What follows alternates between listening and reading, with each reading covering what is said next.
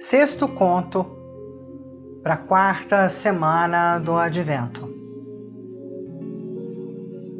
Finalmente, depois de longa caminhada, Maria e José alcançaram Belém. Estavam cansados da longa viagem, até mesmo o burrinho deixava a cabeça pendida de tão exausto. Mas onde encontrariam um albergue, um lugar onde pudessem ficar? E uma cama para dormir. Foram de porta em porta, a cidade era maior, batiam aqui e ali, pediam aos diversos estalajadeiros que os deixassem entrar, mas ninguém os quis receber. Pois José era pobre e não poderia pagar muito pela hospedagem. Vão-se embora, diziam sempre. Esta casa é minha, aqui vocês não entram. Já havia escurecido e Maria e José ainda andavam pelas ruas. E o burrinho trotava cansado ao lado deles, espantado por não conseguirem onde ficar. Por fim, só havia mais uma estalagem na beira da cidade. Uma casa pequena, com um velho e carcomido estábulo no pátio.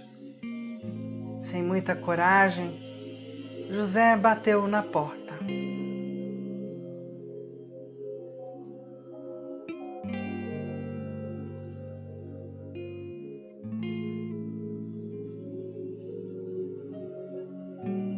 Quando o estalajadeiro abriu, puderam ver logo que a sala estava cheia de gente e quase não se atreveram a fazer o pedido.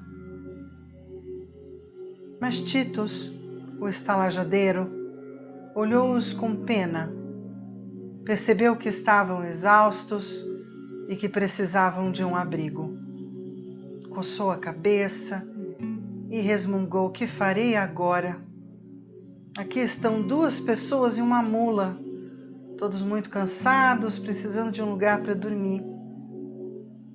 Minha estalagem pode abrigar pessoas cansadas, mas a casa está tão cheia até nos bancos há pessoas dormindo.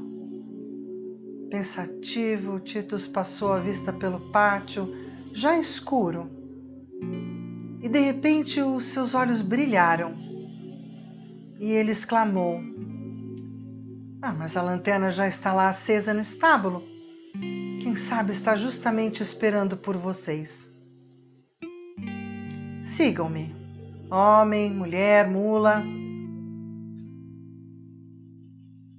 Terão uma casinha só para vocês. Não é muito grande, nem muito mobiliada, mas lá vocês terão pelo menos um telhado sobre as suas cabeças e palha para lhes servir de cama.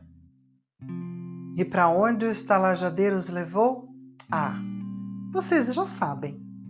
Para o estábulo, que os ratinhos do Natal haviam arrumado tão bem e onde o boi Remos mastigava o seu feno e uma estrelinha se escondera dentro da lanterna e espalhava sua luz amorosa por tudo. Portanto, foi lá que se hospedaram Maria e José e também o burrinho, que os seguira até Belém. E Remos, o boi, aceitou de bom grado a companhia. Finalmente haviam chegado. Sim, finalmente podia Sim, o quê? Finalmente, a santa noite de Natal podia descer sobre a terra.